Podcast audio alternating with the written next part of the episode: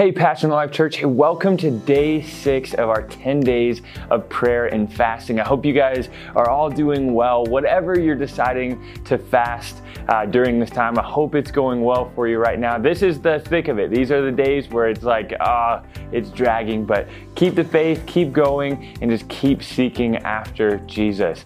Well, my topic I wanted to talk with you about today is the topic of religion and, and really the importance of Christianity, but also understanding that we are going to experience persecution as Christians. We saw in, in the history of the Bible. We saw Jesus get persecuted. We saw his disciples get persecuted. We've seen it throughout the history of the world.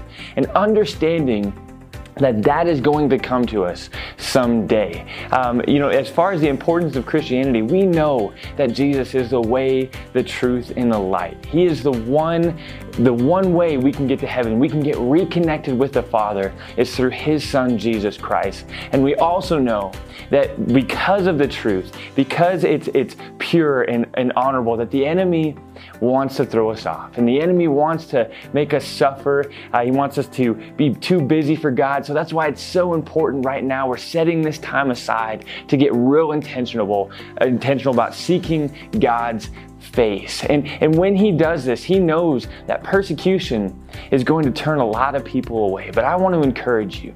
God tells us to remain faithful in the face of persecution. God tells us to keep seeking him, keep focusing on what's pure, on what's lovely, on what's true. You look at the disciples, you look at Paul, you look at when they were thrown in prison, you look at when they were crucified upside down. Take Peter, for example. You look at the martyrs that have gone before us for this faith.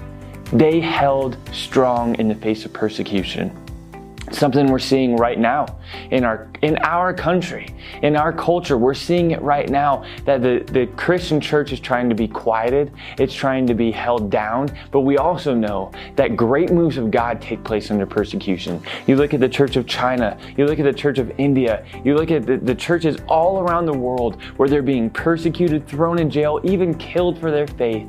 God is moving rampantly. And i wanted to talk about a story in the bible where we see a clear clear story of persecution, of trying to quiet somebody's faith, and what took place when this person stood strong. Let's turn to Daniel chapter 6. In that moment where the king saw, King Darius looked and saw Daniel be rescued in the moments of persecution, he said this. He said, Peace and prosperity to you. I decree that everyone throughout my kingdom should tremble with fear before the God of Daniel. For he is the living God and he will endure forever.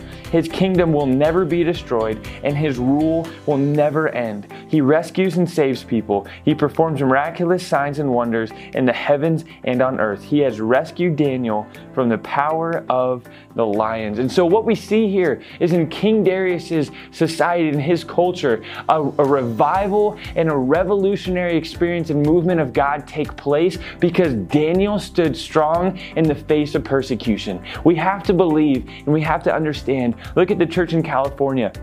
They're not allowed to sing. They're not allowed to meet. They can't even meet in homes for life groups because the church is going to be persecuted. And I, and I know it's not the message we all want to hear all the time. We have an incredible amount of religious freedom in our country, and we're so blessed to live where we do, where we can worship freely. And I'm so thankful for our church uh, and opening back up so we can worship. But we have to understand there will be a time when we are challenged. There will be a time when we are told to be quiet when we are being persecuted. And if we can remain like Daniel, and if we can remain strong, and we can seek God's face in the midst of persecution, His truth will win. And we will see revival in our city, we will see revival in our state, in our country, in our world. So I encourage you, as you're going through this fast, maybe you feel like you're being persecuted right now because you're fasting cookies or whatever it may be.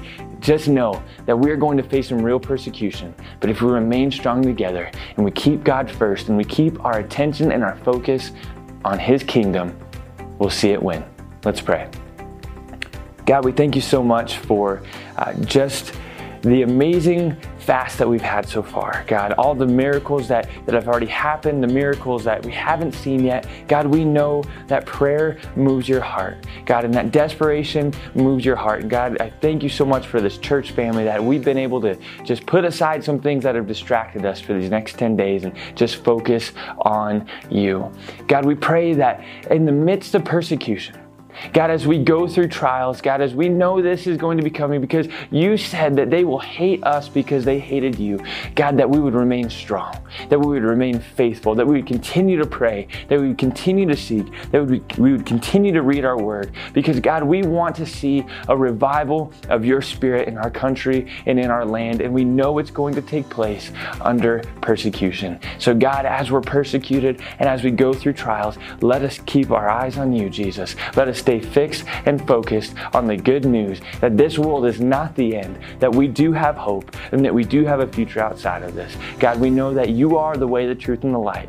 And let us continue to chase after you in your heart in the times of persecution and trouble. In your name, amen.